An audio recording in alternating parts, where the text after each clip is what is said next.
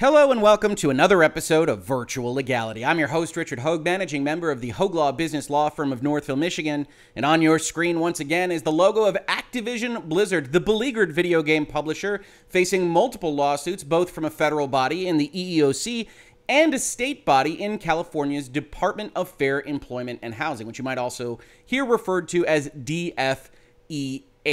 Now, in a video we did very recently, we talked about how the EEOC, that federal body, is trying to settle their lawsuit with Activision Blizzard. And to do so, they've put forth a document called a consent decree in which Activision Blizzard promises to pay at least $18 million either to the folks that have been affected by sexual harassment, pregnancy discrimination, or retaliation related to either those two things, or that will be donated to women's charities or retained by themselves as part of a diversity initiative. And as you might suspect from the size of Activision Blizzard, a number of folks have gotten upset with the size of that particular settlement decree. $18 million seems like very little. And so when the state of California's DFEH challenged the EEOC and the settlement decree, well, all hell broke loose, as we've been covering over the last week. As part of that breaking loose of hell, the CWA, a labor union, actually filed an intervention document of its own seeking to have the consent decree reviewed by the court in what is called a fairness hearing. And it's on that point that we're going to focus our discussion today. A little bit more narrow than some of the broad readings we've been looking at, but a lot of you asked me after I left it off at the end of the prior video to talk about what this letter actually says from that body. So on your screen right now is a letter dated October 6, 2021, just eight days or so ago from a law firm called Weinberg, Roger, and Rosenfeld. And they say, Dear Counsel, this office represents the Communications Workers of America, which is in contact with a large number of employees of defendants in the above referenced case. Now, as you could probably tell from that sentence, which we have no reason to believe is inaccurate, that doesn't necessarily put the CWA, the Communications Workers of America, in a place where they would have what we would consider judicial standing, a reason to actually get involved in the lawsuit itself. They're in contact with a large number of employees of defendants. Heck, I'm in contact with a few employees of defendants myself. I mean, it's that's the kind of thing that is useful information doesn't necessarily mean the EEOC has to listen to you doesn't necessarily mean that you can intervene in the court case. And yet, just 6 days later, after they filed this letter with the EEOC, they asked to intervene. They asked for this fairness hearing, stating, as I noted in that prior video, that they represent a number of Activision current and former employees. And that might seem like a small bit of language to you, but in a court document, that sounds like they've been retained for some kind of professional reason. And they're doing this so that they can tell the court, yes, we have standing here. We are involved in some official capacity with what is happening at Activision Blizzard and what is happening most specifically as between Activision Blizzard and the EEOC and the DFEH. Now, that's a bit of an interesting point because the CWA is a labor union. Activision is not a unionized shop as of right now, but it also tells you why this letter was sent in the first place. If you aren't familiar with labor organizing in the United States, the primary way in which it happens is that a majority of the workers at a given work location working for a specific employer agree that they should be unionized. And there's a whole process that goes into that first getting the election actually started with some percentage of folks signing cards or what have you winning that election again with the majority of employers, having it certified, collectively bargaining. It's a whole process. And it's one of those things that I have no doubt the Communications Workers of America would like to be involved in at Activision. In fact, as we've looked at before, the Communication Workers of America have been involved with this for a, a month or more now.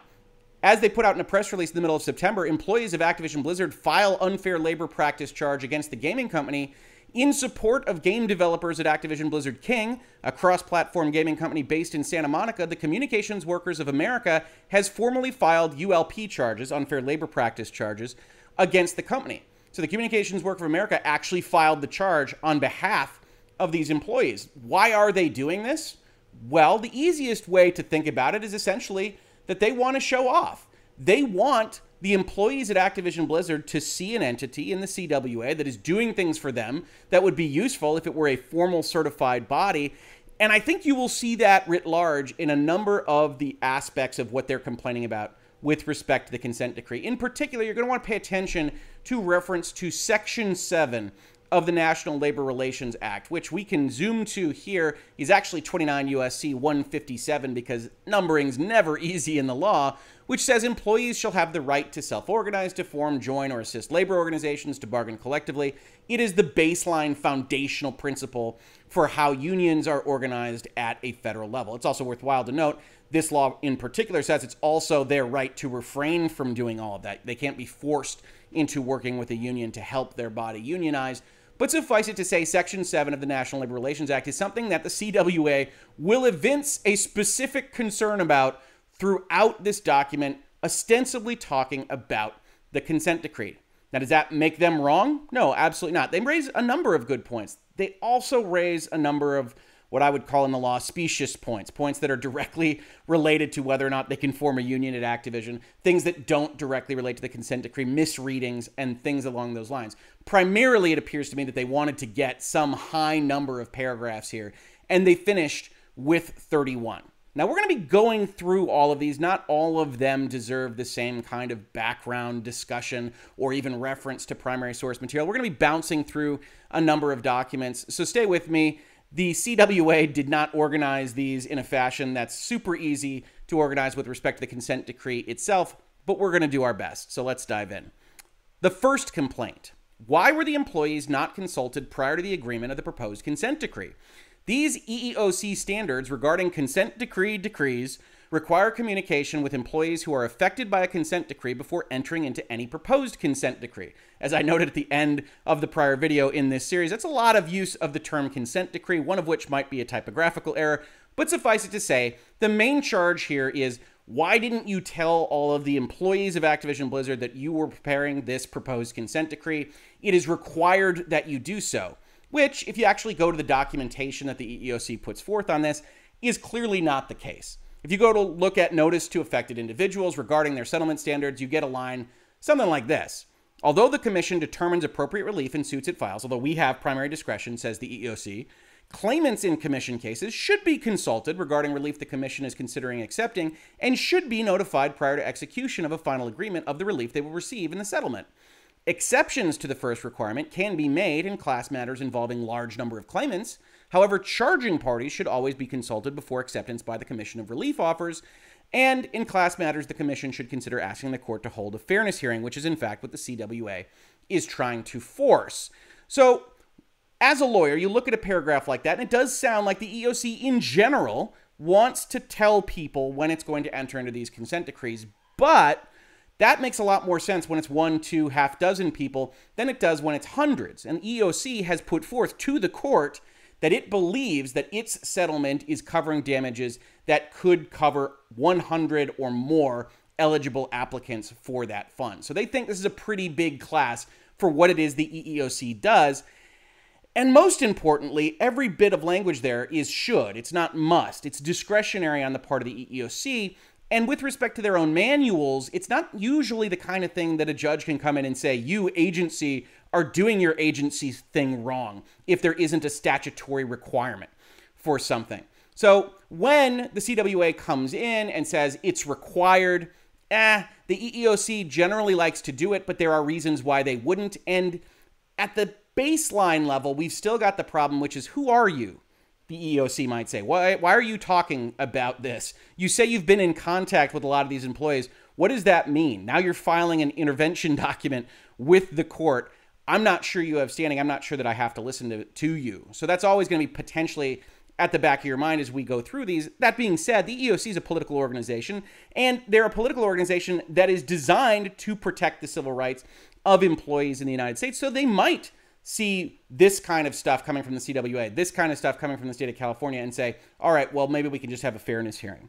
Mm, it's hard to say whether they'll give that ground. They certainly were unwilling to give it directly to California. That's why they brought out the big guns, as we talked about earlier this week. Paragraph two the consent decree has a reference to waivers. We have not seen any potential waivers, and we are concerned that they be limited to the narrow allegations of the complaint and do not affect any private right of action or claim under state law, other federal laws, or other laws or regulations. Now, here, this isn't exactly correct either. at least in terms of language. If we go to the consent decree and we do a little control F and we say, show me waivers, you'll see only one reference to waivers in this document. No waiver, modification, or amendment of any provision of this decree will be effective unless made in writing. It's essentially saying this thing can't be amended. So, in terms of the letter writing, this seems to be some kind of boilerplate from a standard complaint document that the CWA might put together. Again, fine, because we can understand what they mean, which is that they actually want to say there are references to releases not waivers, that you can find in this document all over the place, right? And it says, most predominantly, that there will be a release of claims forms that is created as part of this whole thing, and that's what everybody wants to see. So even though waiver isn't the right term, I do tend to agree with the union on this point that it's a little bit unclear what is intended to be waived when the EEOC says there's going to be a waiver. So understand how this works. Activision Blizzard's going to put $18 million in a bank, and they're going to have somebody that they pay for that's going to be called the claims administrator. And that claims administrator is going to get the list of potential applicants for that fund. They're going to put all these things together. They're going to submit them to the EEOC. The EEOC is going to decide who has earned that money and is going to put a list together of how that money is going to be divvied up amongst the various people that could get money out of the fund and then it's going to be distributed to them. Before it's distributed to them, they're going to have to sign a release claim form, right? And that's going to be something that looks like I can't sue Activision Blizzard for X, Y, or Z. That's what I'm getting paid for. That's what the EEOC has put together here is a decree that says we, the EEOC, won't sue you. And then these other people have the ability to go claim some portion of that money and they agree not to sue you. But the devil's in the details and it's unclear exactly what those people will be agreeing to waive suit on, especially when you look at the background history of this and you see that the EEOC believes that they had taken on the harassment claims and had given the equal pay and sex discrimination based on promotion and hiring and employment questions claims over to the state of California. So it would surprise me if, as part of that release form, they were asking women at Activision to release everything related to the pay discrimination claims but they're almost certainly going to be asking them to release Activision of all sexual harassment, pregnancy discrimination, and retaliation claims, which will overlap with what they could have potentially received in the state of California lawsuit. And so, if that sounded complicated, you're not wrong. It's complicated to explain to the women at Activision when they're in the room with you. We're going to get to that in a couple of pages when the union, I think, rightly complains about the length of time that has been afforded for private counsel. Suffice it to say, the EEOC doesn't see a problem here. In fact, when they responded in their court documents to this specific charge that was made by the department at California that we were going to be getting rid of your California complaints, they said, no, no, that's not how this consent decree works. The consent decree gets rid of our ability to sue Activision, but it's otherwise voluntary. Or, in their words, if the proposed decree is signed, it will release the EEOC's Title VII claim, the federal law claim, and leave every other existing claim intact. All the EEOC is saying is we won't sue you over Title VII problems. Each potential class member, that's the women at Activision, will have a choice whether to release their individual claims and collect from the class fund under the proposed decree. So, what the EEOC is saying here is when we sign this whole thing up, it doesn't do anything at all. If all of the women said, no, 18 million isn't enough. We're going with California. That's fine. The consent decree still takes effect. The $18 million still has to be apportioned either to a charity or to the diversity initiatives. And all the women keep all of their rights to bring whatever suit they want to under the state of California.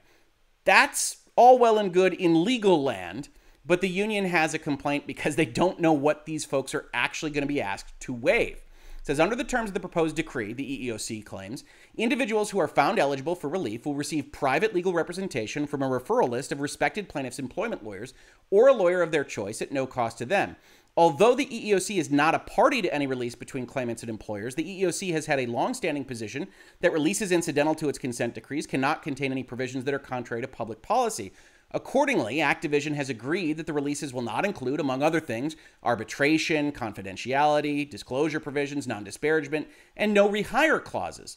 Defendants have also agreed to specifically notify potential claimants of the department's lawsuit, that's California's lawsuit, in the text of the release, including the claims included in the department's lawsuit. Now, that's all well and good for the EEOC to say in this paragraph, But I'm on California side, I'm on the union side as that doesn't actually appear in the consent decree itself. So someone asking the question, what are you trying to release, is important. Most specifically, you want to make sure that the ladies here are not releasing their payroll complaint claims, the things that the EEOC had ostensibly given to the state of California to charge them with. Now, harassment is going to be this weird overlapping issue as a result of the work sharing agreement that, however, it went wrong, definitely went wrong. And now there's two lawsuits that overlap on subject material.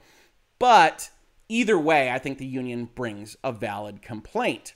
Paragraph three the settlement amount of $18 million seems woefully inadequate. This would provide the maximum settlement for only 60 workers.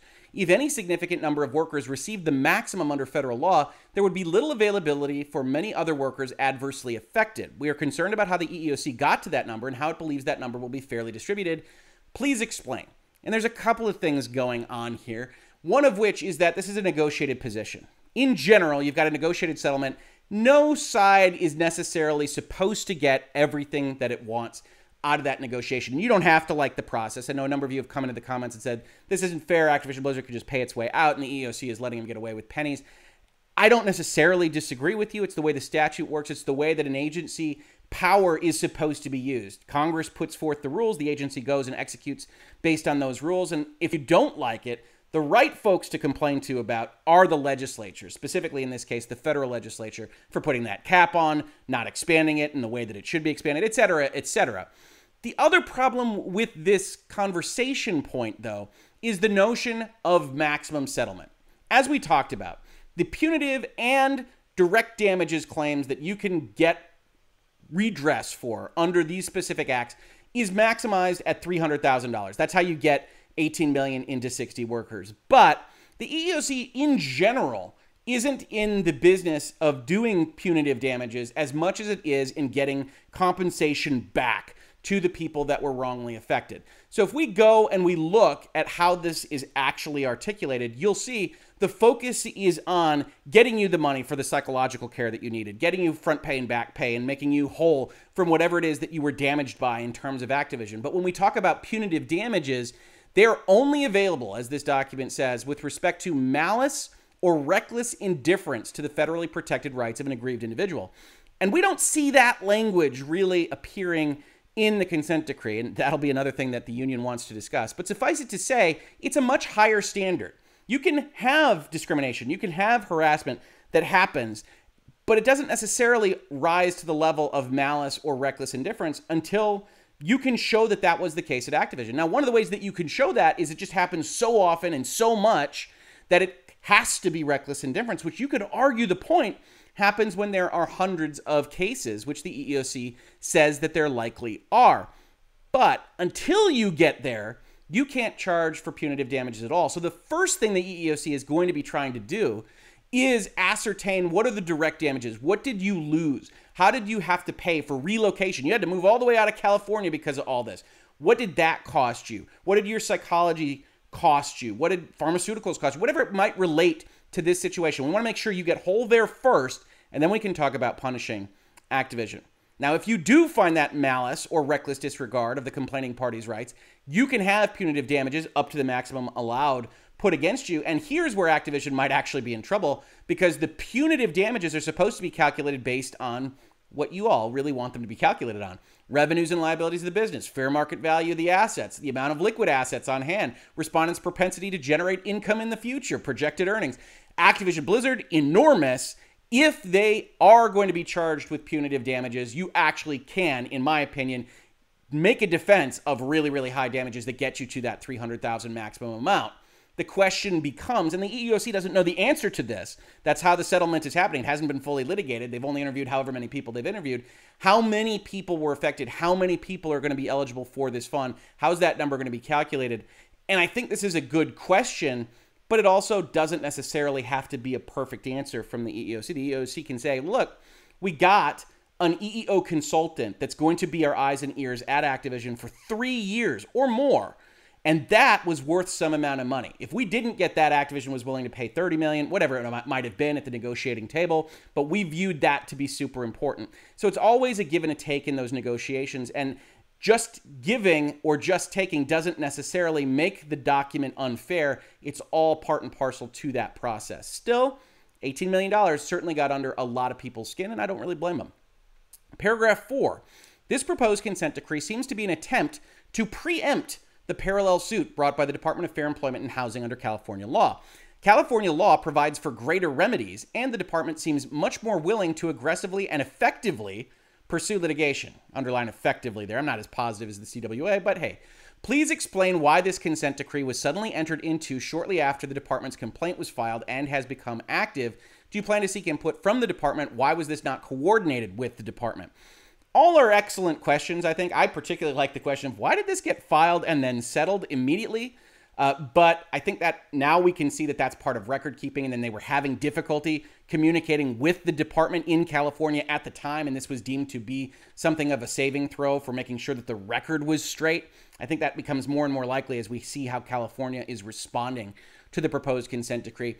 Otherwise, I don't know that the EEOC can't answer that they tried to work with the department on this. Certainly, they have represented to the court under penalty of perjury that that was in fact the case. And of course, the department has accused them of lying, or more specifically, in legalese, breaching their duty of candor to the court. And so this continues to be a fighting kind of position. But here's where you really say CWA, okay, good points. I think that's for the department and the EEOC to work out. And telling the EEOC that the department seems to be much more willing to aggressively and effectively pursue litigation is an open question. Certainly, the department in California has evinced a desire to litigate this thing. They have been combative. They can check out the email chains with Activision, with the EEOC, and see how aggressive and snarky, frankly, they are in their legal exchanges with these parties. And maybe that's what you want. Maybe that's the strategy that you want a, gladiator going and trying to take Activision down a peg. The EOC takes a different strategy and says, look, we don't know how this is going to go. That's a multi billion dollar corporation. They have lawyers. Litigation is anything but a certainty. Let's get a settlement that we can all live with. Neither one of those strategies is really wrong. It's just a matter of a difference of opinion. And generally speaking, the EEOC doesn't have to explain itself to the department in California or a union that doesn't represent a unionized workforce. Paragraph 5 the consent decree requires notice to the employees. We have not seen that former notice, so please provide any proposed notice. That's fine. I mean, that's really the most ancillary of ancillary documents is going to be telling them that there's a settlement. If you've ever had an email address of any kind, you've probably got consent notices to a class action in that email. Some kind of battery class action where you're owed a coupon from Energizer, whatever it might be, in that email that maybe you ignore, maybe you file everything that is related to it to try to get some amount of money back. You're used to seeing these notices, they aren't really that different. Paragraph 6 The consent decree refers in several parts to retaliation. We are concerned that retaliation will encompass claims under state law and other federal laws, such as the National Labor Relations Act. Please explain how you intend to limit any waiver to retaliation only under Title VII. And again, this goes back to that release of claims form and what it means.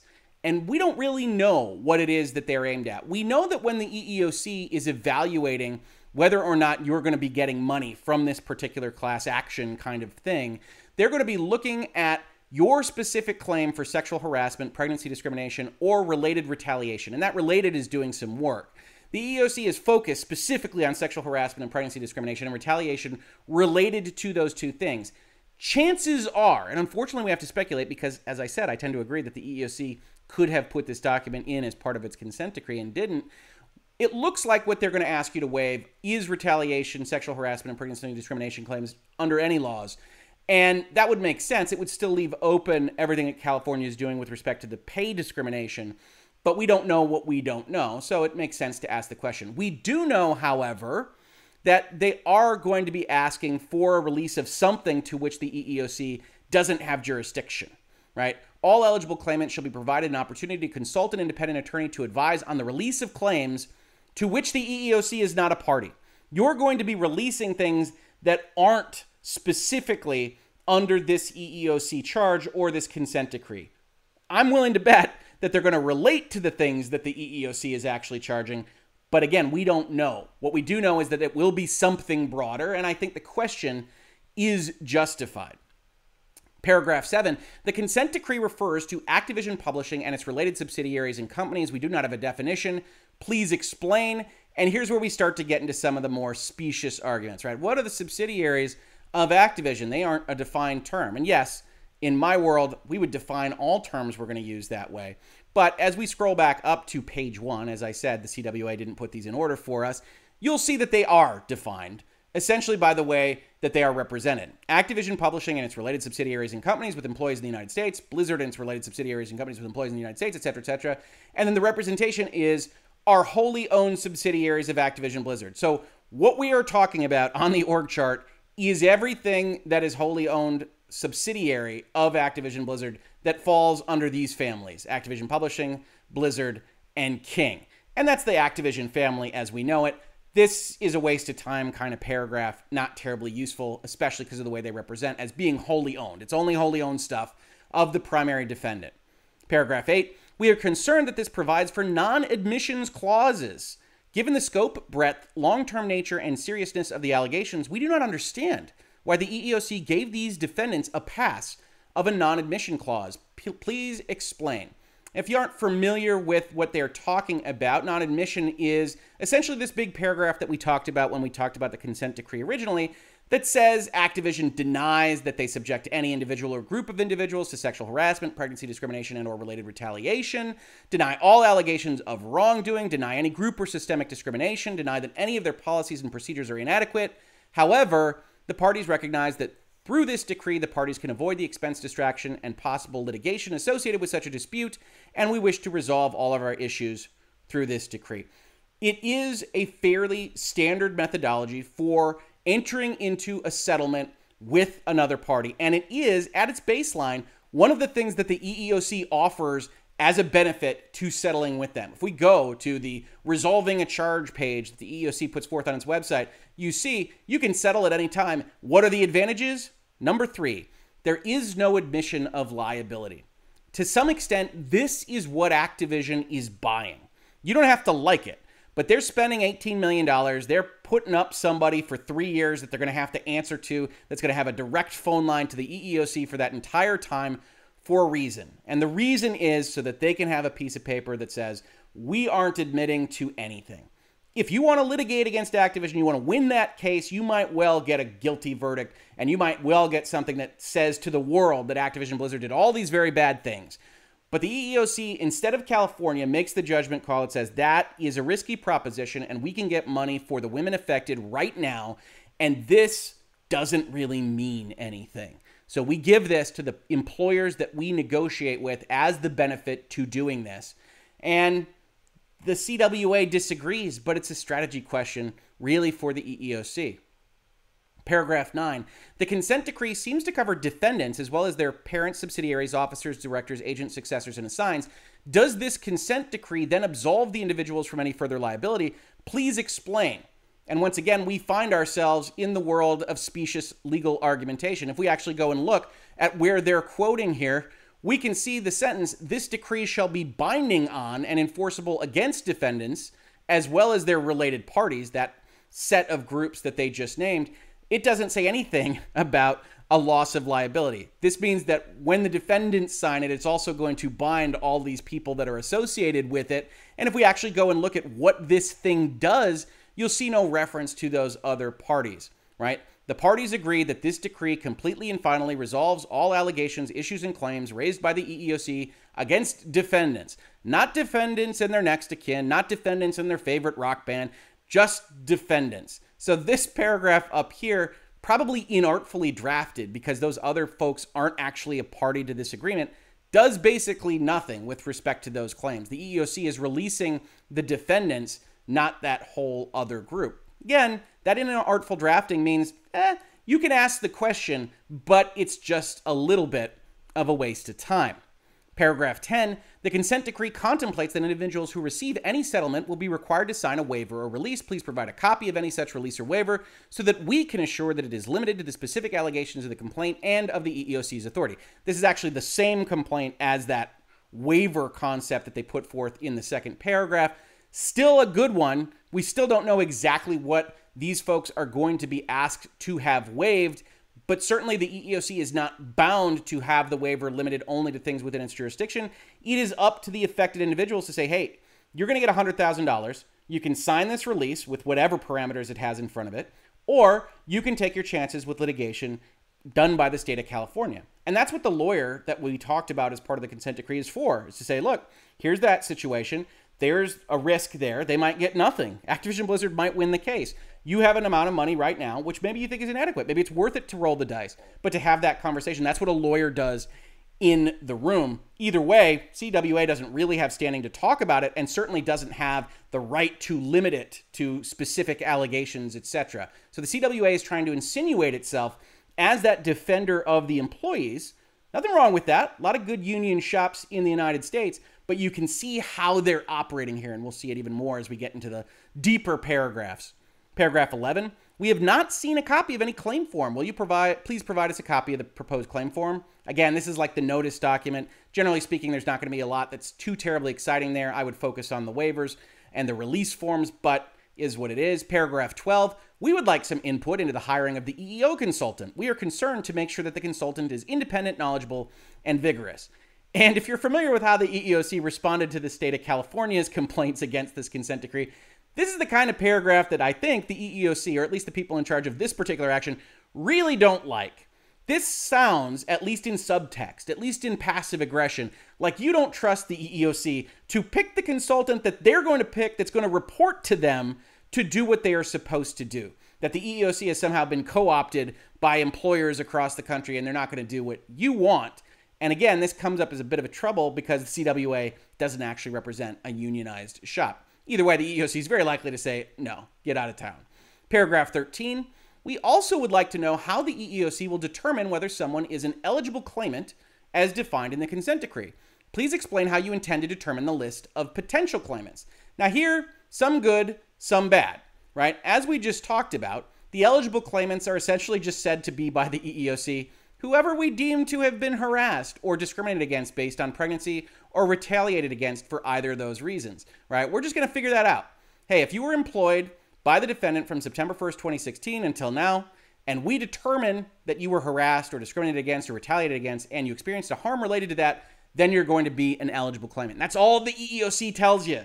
It doesn't tell you how the numbers are going to be determined. And so I think that's a legitimate beef. And I pointed it out when I originally read the consent decree, which says there's not a calculation here. There's no number here. What what am I looking at? Is this going between 10,000 and 100,000? What do you think somebody is going to get out of this? And truth be told, I think part of this is that they're going to collect who they think are the claimants here and start to move the number around what that might be. Potentially to hit $18 million exactly. It's really unclear. It depends on how many people wind up being eligible claimants.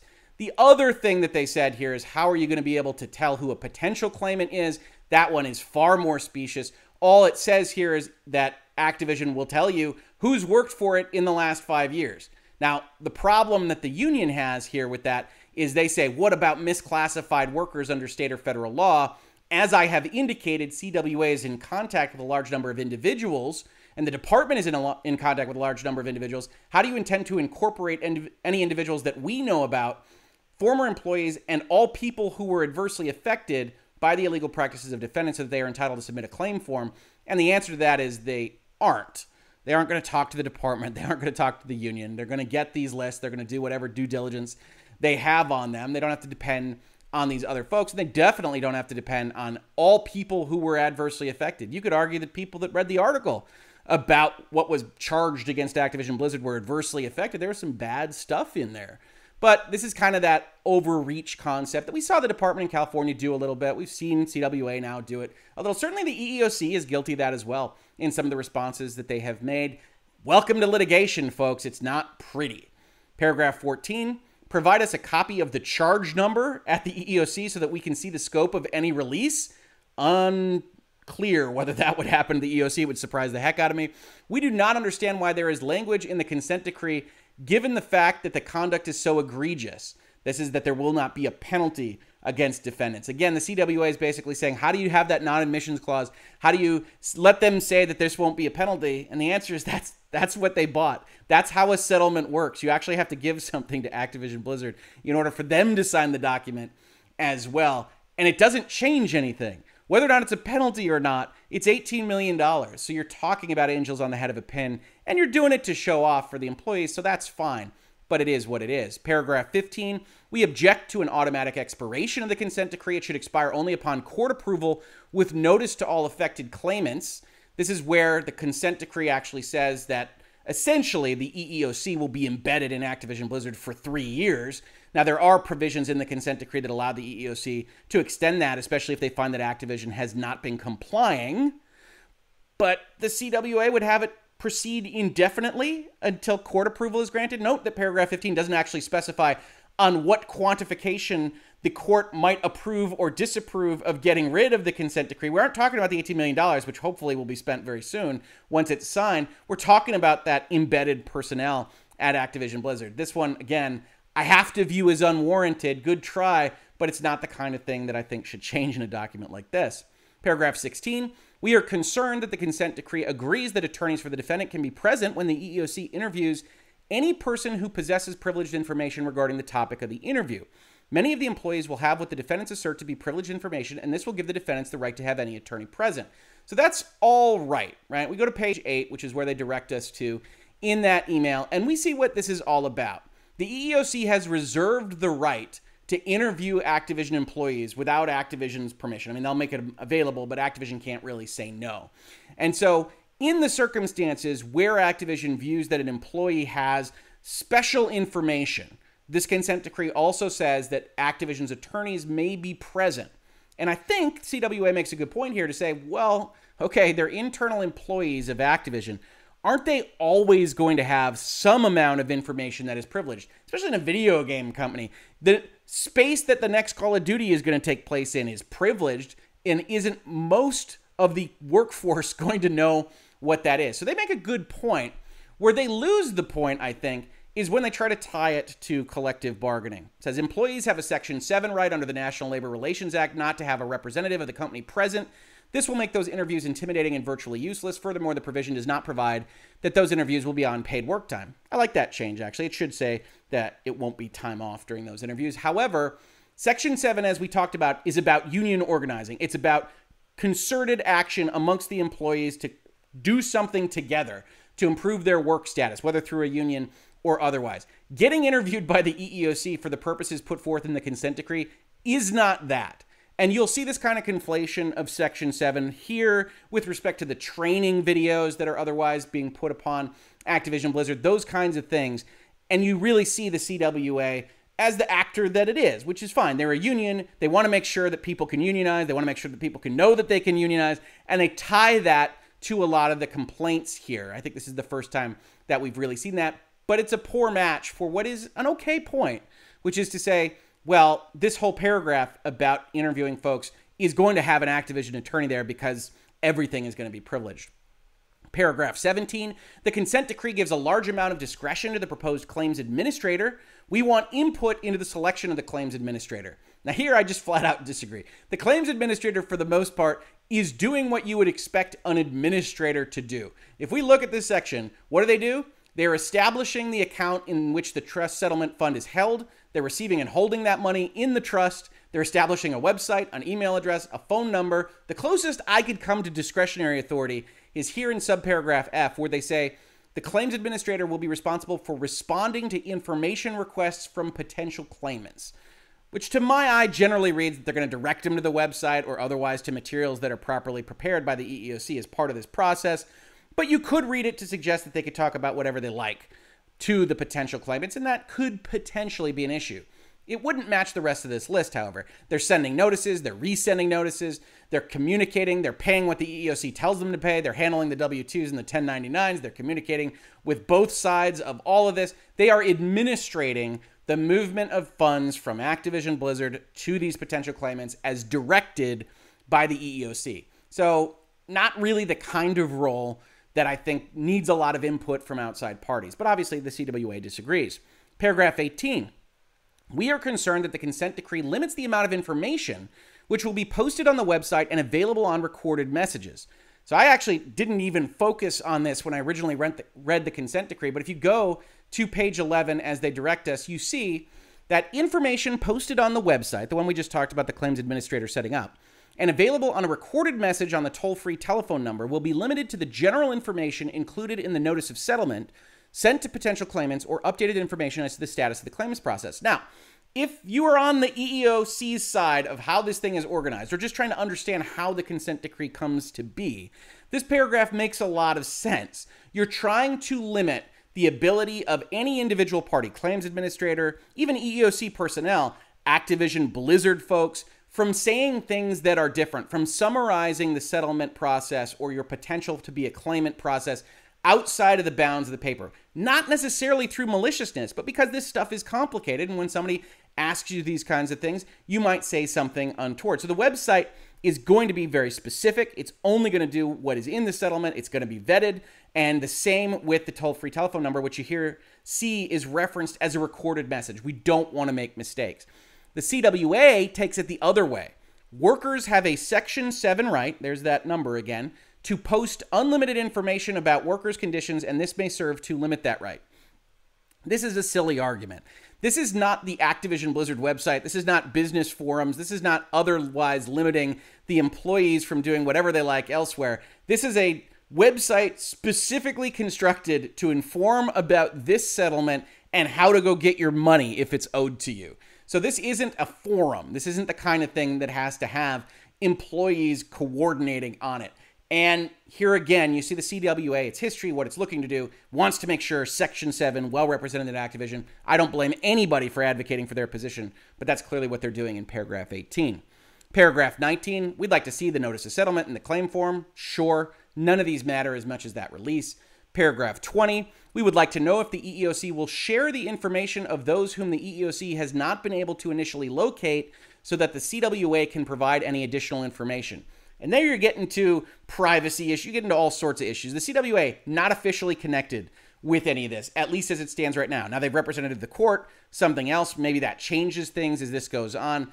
I think the court's at least going to have some questions about standing here. I can't promise which way that'll go, but I certainly have questions myself. And in general, the EEOC is not going to say, hey, we're just going to hand over information to whomever asks so that they can help us find these people. There's a process in the consent decree, and that's the process they are likely to follow. Paragraph 21 The EEOC intends to establish general criteria for scoring claims made through the claims forms. We would like to know how the EEOC intends to develop those general criteria and to score claims.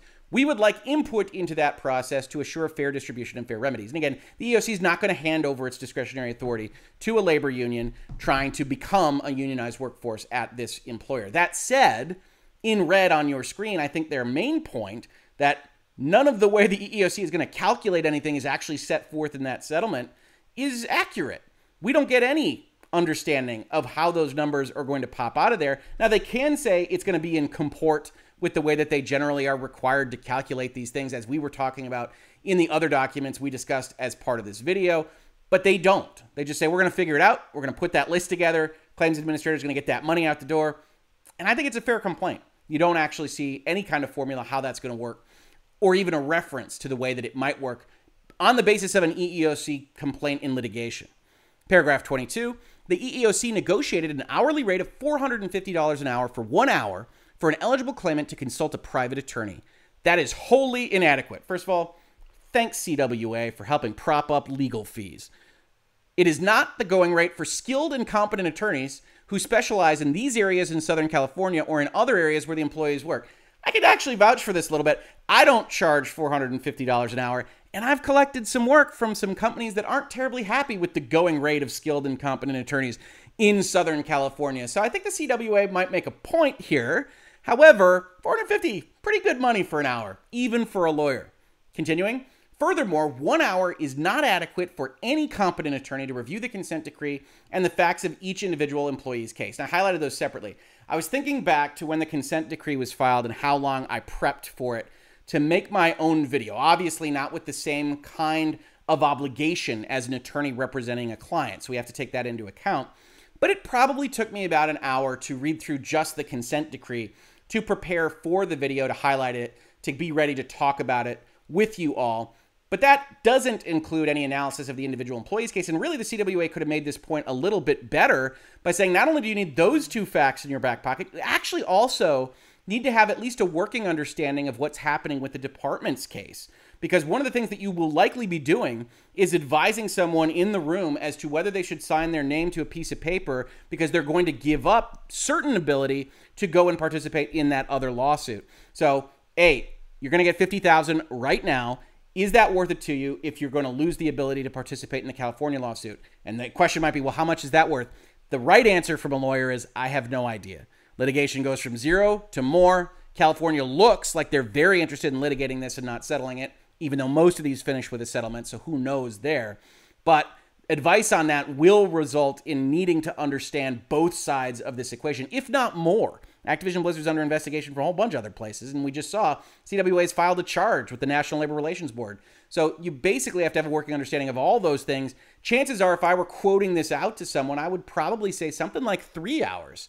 Uh, and so I think this is a well made point. It certainly seems like a very limited amount of time to actually advise these people on the concerns that they might otherwise have. Or, as the CWA says, no attorney will agree to such a limit because it would constitute malpractice. We do have to watch for that. This seems to be a complete and utter disregard for what would be a meaningful consultation paid for by the defendants. Now, I will say, and this isn't provided for in the consent decree, but if you did have that working understanding, you could probably actually talk to any given employee pretty fast. If there was one person or even a couple people that were handling all of these for this particular group, once you have that working understanding, then the actual understanding of each individual employee's case and the number put forth before them is probably a little bit easier. It's that baseline research of understanding the consent decree, the department's case, potentially the National Labor Relations Board case, maybe the SEC, who knows, that you would have to have an understanding of before you could properly advise these people. And this paragraph is a great example of why when folks DM me things in Twitter, I can't opine as to their legal situation. You can't ask me a question in comments to YouTube. I can't give formal legal advice because, as they say, you have to get up to speed with someone's individual circumstances or else it's malpractice. That's why the disclaimers exist at the end of this video. That's why they exist in the description to these videos. That's why you see them all over the place. That's why tweets are not legal advice, etc., etc. So if you ever ask that question, it exists right here in paragraph 22, where the CWA would have me brought up on charges. Paragraph 23. The consent decree provides for the employment of an equal employment opportunity consultant. CWA would like input into that decision. Does the EEOC have any proposed consultants? Can we evaluate them? And at least here, just like with respect to the release document, this is the important one.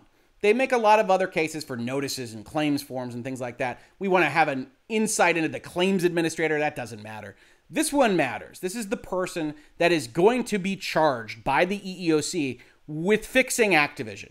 They're the ones that are going to be going over the workplace procedures, coming up with new internal complaint procedures, helping to advise and train Activision Blizzard to hopefully comport to the way that the EEOC wants them to be evaluating these things so that they don't run afoul of Title VII and federal law again. This is an important person. But because it's so important, it does seem to me that the EEOC's working stance here is that we're in charge of figuring out how to best represent the employees here. We're the ones saddled with enforcing Title VII and making sure that discrimination and harassment are fought properly. No, you can't evaluate them. Maybe we can bring you into the tent for some of these conversations. But again, I think the EEOC was is just as likely to, to put the fence around itself because it views itself as being in charge of these things, and it's not wrong there. Continuing with paragraph 24, we have the same questions about the internal EEO coordinator. Do we have input into the hiring and or approval of who that will be? Why is that just one? Again, wasted time. Much like the claims administrator, the coordinator here is just in charge of bringing documents to the EEO consultant. And so you, don't want to fight over this if you're the CWA. If the EEOC said, yeah, we'll talk about the waiver form and we'll talk about the EEO consultant, you won the day at CWA. Unlikely that the EOC will do that, and they're just throwing every single thing they can at the wall. But the actual coordinator, we've looked at the consent document in this space, not nearly as important as the other role.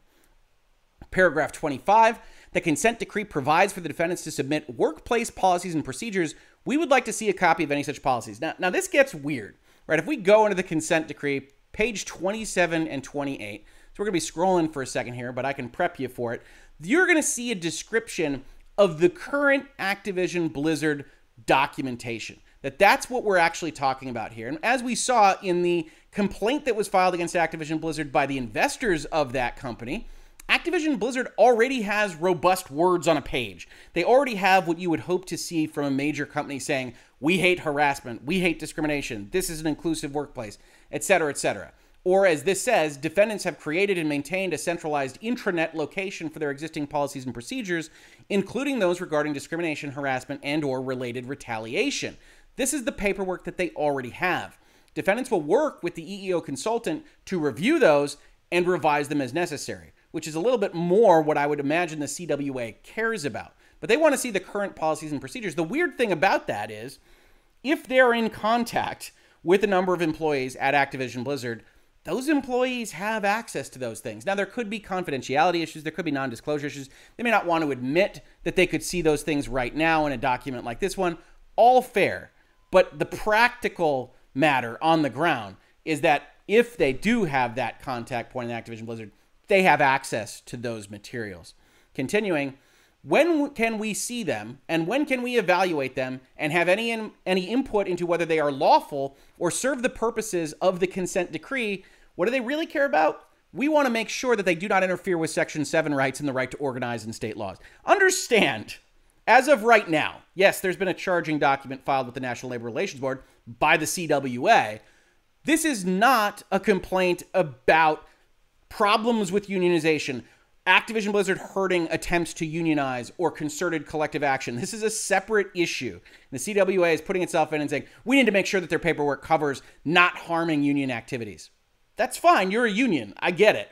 But you're jumping in with an issue that is at least adjacent to the one directly facing the EEOC and certainly under the EEOC's purview. Go talk to the National Labor Relations Board.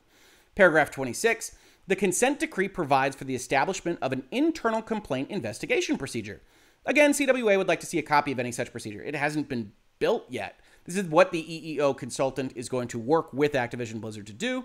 Paragraph 27 The consent decree provides that the confidentiality of the complaint, complainant, and investigation shall be maintained to the fullest extent possible. We are concerned that this may be construed to prohibit employees from talking about unlawful conduct, harassment, investigation among themselves.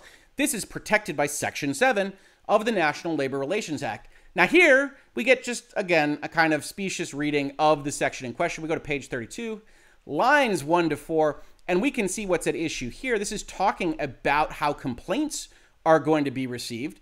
And we see that we will give an assurance that no complainant shall be required to confront his or her alleged harasser, and that the confidentiality of the complaint, complainant, and investigation shall be maintained to the fullest extent possible. I agree that this could be written better. There's a lot of passive voice here, and you could establish that this is clearly Activision talking. Defendants will work with the EEO consultant to make sure their investigation procedure ensures effectiveness and to ensure that it incorporates these elements in which Activision Blizzard won't be leaking information out about your complaint. Not that you can't talk about whatever you want to talk about. This is the the HIPAA of readings of these kinds of sections. And if you're not familiar with that, the internet thinks everything is protected by HIPAA. You're always allowed to tell somebody you broke your leg. It's the doctor that can't tell somebody on your behalf that you broke your leg. Activision Blizzard here is saying we can't tell somebody about your harassment. This says nothing about what you can talk about with respect to that harassment. So I, I get wanting to protect the employees that you want to be in your union, but this isn't a very helpful reading of that particular section. Paragraph 28, only a few more to go, folks. We are concerned that the trainings, compliance trainings on pages 33 and 34 that we'll take a look at, are adequate, and also that they incorporate training to employees as well as managers about the workplace rights of employees. This must include Section 7 rights under the National Labor Relations Act as well as other rights under state and federal law. Why is this not being coordinated with the General Counsel of the National Labor Relations Board? Probably because this is a charging document related to sexual harassment and pregnancy discrimination. This is the, uh, sir, this is a Wendy's of legal responses. But if we go and we look at page 33 and 34, you can see what compliance training is about. First, we note that it's for supervisory employees, it's not for everybody. And the trainings are designed to address what you would expect them to address in this context. What constitutes discrimination, harassment, retaliation? What are employees' and employers' rights and responsibilities if they experience or become aware of discrimination, harassment, or retaliatory action.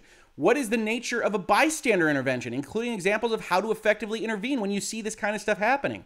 A component on civility in the workplace. What your new workplace pro- policies and procedures and your new internal complaint procedure is going to be. Keep a pin in that. That's going to come back around. Contact information for all the people you need to contact and a statement from a senior executive emphasizing that harassment prevention, maintaining a respectful workplace, and diversity are high priorities for defendants. Now, you can make the argument that if you're ordered in a consent decree that's going to be covered by a court, then maybe the veracity of your statement about how important your harassment prevention and respectful workplace is could be questioned. After all, you were ordered to say these things, but I'll leave that for brighter minds than mine. Either way, when we're talking about this, in no way are workplace rights of employees implicated. So you just have the CWA very focused, very on point, wanting to make sure that this shop can still unionize. Paragraph 29 Two hours of training of human resources employees is woefully inadequate. It should be required semi annually, and workers should be allowed to attend. And much like we just talked about, what this specific consent decree is interested in is training related to what we're talking about in this settlement, right? Training of at least two hours that includes role playing and emphasizes accountability of management and documenting and reporting complaints of gender discrimination, harassment, and or retaliation. This is presumably not the only human resources training that they will receive all year. In fact, human resources is a group in most employers that's going to have a lot of trainings. It's going to have a lot of employees invited to a lot of trainings. But the CWA seems to be under the notion that this will be the only training that the HR employees will receive. Either that or they just really want training on this particular issue to occur more often, with workers being allowed to attend. Paragraph 30 the consent decree should include training of workers about how to respond to the illegal and improper conduct alleged to the complainant. This should include training with respect to how to report retaliation and the scope of the consent decree. Now, it doesn't cover the consent decree exactly, but certainly, as we saw above, you have the new internal complaint procedure as part of the compliance trainings for supervisors. Can that be extended to employees? I don't see why not. Maybe CWA has a point here that the workers should be more party to this. And then you get paragraph 31 employer representatives should be required to read a summary of the consent decree to workers. I don't know precisely why it should be required that it be read to them. I, certainly think you could say, hey, it has to be sent to them. Maybe they even have to sign something that acknowledges that they received it. It being read to them is just odd. It's not the usual course of business for these kinds of things. Uh, and so those are the 31 flavors of union complaint. Obviously, as I said, as part of this whole process, I think there's some legitimate grievances here. In particular, I don't think that the waiver concept, the release concept, is properly fleshed out, at least for an outside party to be able to understand. Now, the EEOC says that doesn't matter so much because all we're saying is we're not going to have the right to sue. And if nobody else signs up to any of this, nothing else happens, and California can go about its merry business and sue however they like and get money for those employees if they can, in fact, do so. But still, there are question marks as an outside party as to how this is supposed to work, how the EEOC is supposed to calculate its business. And I get that. I stand with California and Union complaining about those particular issues. On the other hand, half of this document, at least, is so obviously just pushing to make sure that nothing gets in the way of what the CWA hopes is a unionization effort at Activision Blizzard and maybe even other video game companies, that it does tend to discount some of their more legitimate grievances in my eyes. Now, this isn't something that was sent to the EEOC with the intent that the EEOC would respond to it. It was sent by CWA essentially for purposes of attaching it as an exhibit to this request for a fairness hearing, which we'll see whether the court grants or not.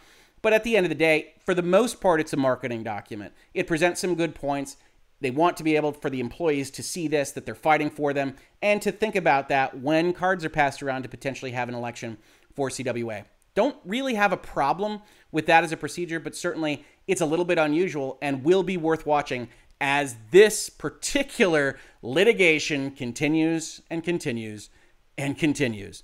This has been Virtual Legality for today. If you enjoyed this episode, if you enjoyed talking about things like business and law of video games, popular culture, please consider supporting the channel. We've got a Patreon to support us. We've also got other ways to support the channel, which you can find in the description. Otherwise, just subscribing, telling your friends we're having these conversations, posting these videos on Reddit or Twitter or wherever else you might find yourself. Every little bit is helpful, and I'm so, so grateful for helping grow the channel in that way. Otherwise, if you caught this on YouTube, thank you so much for watching. And if you listen to it as a podcast, thank you so much for listening. And I will catch you on the very next episode of Virtual Legality.